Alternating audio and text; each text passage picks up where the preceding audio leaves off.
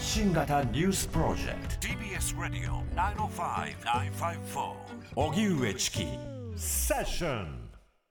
統一地方選挙から一夜。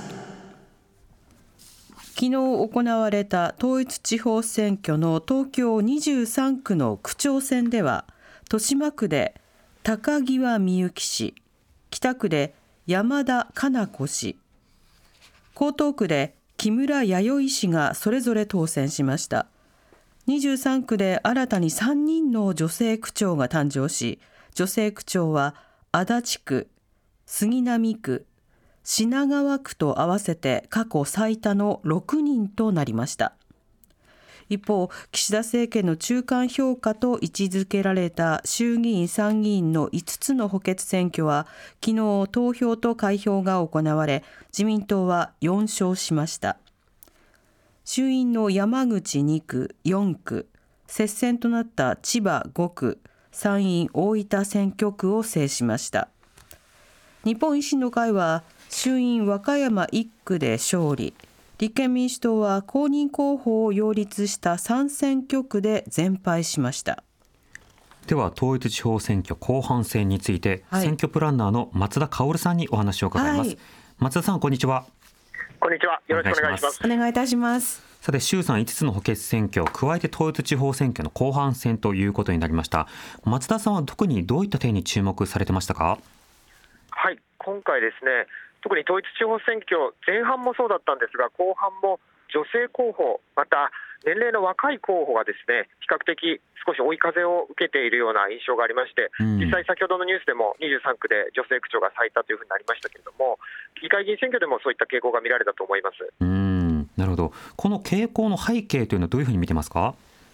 一つはですね、これはやっぱり今の政治、特に高齢男性がやっている政治への不満みたいなものも背景にあるのではないかと思います。うんなるほど、まあ、そうした新しい政策、新しいメンツ、まあ、そうしたものに対する期待というものと、それから出馬しやすい環境づくり、このあたりはいかがでしょうか？それに関してはまだまだ遅れている面もあると思いますが、それでも私がこの仕事始めてもう17年になるんですけども、はい、その頃と比べれば、票ハラスメントという言葉が一応できて、注意、警告されるようになってきただけ、少しはましになったと思うんですけど、それでもまだまだ若い方、また女性が立候補する、そのしやすい環境には程遠いので、さらに改善が必要だと思っています。また本当に各自治体さまざまなところで選挙が行われていました。え地域の中で注目をしたところや動きなどについてはいかがでしょうか？一つはですねやはり日本史上最年少26歳2か月で兵庫県芦屋市に新しい市長が誕生しました、うん、これはかなり現職の2期目というですね、はい、非常にこう再選率の高い相手に対して、まあ、かなり圧勝といえるような結果を出したのも非常に衝撃だったんですけども、うん、通常、首長であれば特に若すぎるというような批判が出る中で、ま、こうした若い市長が誕生しているということも、大きなこう時代の変化ではないかなというふうに感じました。うんその芦屋市の場合の背景、どうして現職がそこまで追い込まれたのか、あるいは新人がそこまで伸びたのか、いかがでしょうか？一つはですね、やはり現職の方がこうコロナ禍において、少しワクチンの接種が遅れてしまったですとか、はい、また懸念となっている駅の南側の再開発が少し滞ってしまったりですとか、いわゆる少し失勢があったという点もあったと思います。まあ、一方で、その新人の候補がですね非常にこう経歴が華やかで、灘高、そしてハーバード大学卒という経歴があったという点、またその彼の訴えが非常に分かりやすかった、まあ、候補者が魅力的だった、そういった要素が重なっていると思います。うんなるほど。また補選では自民党が4勝ということになりました。一方で立憲民主党は3選挙区で全敗ということになっています。これらの動きについてはいかがでしょうか？そうですね。一つ自民党からすれば3勝2敗が最低ラインというところで、かなり接戦だった大分ですね、はい、わずか341票差ですか、うん、ですので、どちらが勝ってもおかしくなかったというところで、ここは本来、立憲民主党からすれば、ですね大分に力を注ぐべきだったのではないかと、やはりこの僅差であっても、ですねやはり一つの勝ちというのが非常に大きな形になりますので、うん、自民党、岸田政権からすれば、この3勝2敗でいいところ4勝1敗でいけたというのは、また政権運営に関して安定感が増すと思いますし、立憲からすればやはりここで僅差で落としてしまったというのが、ですね、はい、最近、やはり野党第一党でありながら維新の勢いに押されている中で、さらに体調傾向といいますか、ちょっと苦しい状況が選挙結果でも表れてしまったという印象です。うん。まあ、接戦となった千葉、そして山口の2区と4区、こちらについてはいかがですか？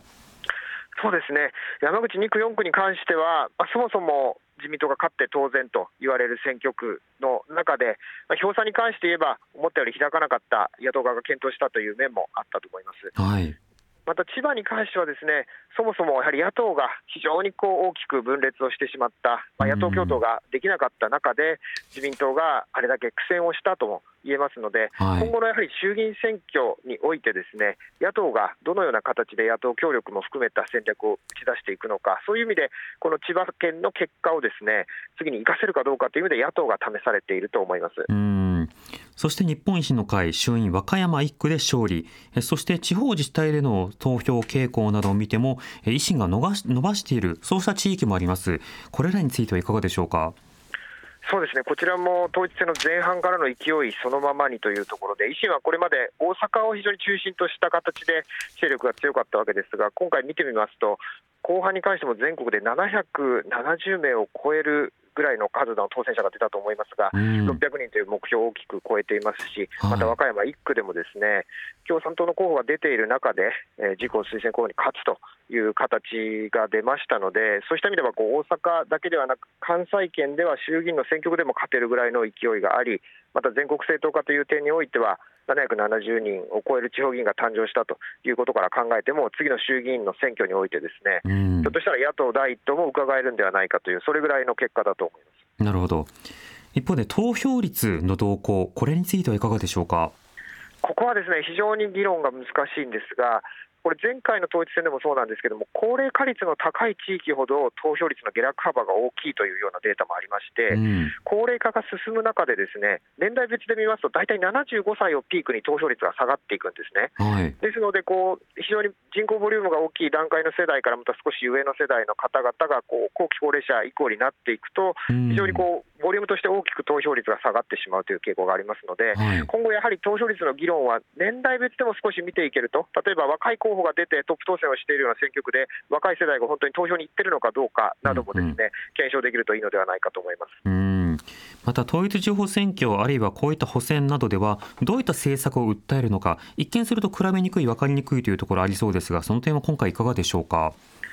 そうですね、そこはご指摘の通りで、この場合も首長、いわゆる市長や区長なのか、また議員ですね、議会議員なのかというところでもやはり変わってくる面がありまして、うん、特に首長の場合は、やはり自分で予算の編成権も持ってますから、掲げた政策に関してかなり実行力を持ってできるんですけれども、はい、議会議員の場合ですと、やはりその議会の中の一員ということになりますので、地域代表としてどういったその地域の声を受け止めて議会に反映していくのかというところがポイントになるんですが、うん、そういった点も含めて、やっぱり有権者の側もですね、二元代表制、地方自治会こう二元代表制の中で、それぞれ政治家に求められる資質や掲げるべき政策も違うというようなところも、もう少し知っていただくような機会がないのかなというふうに現場では思っています。なるほど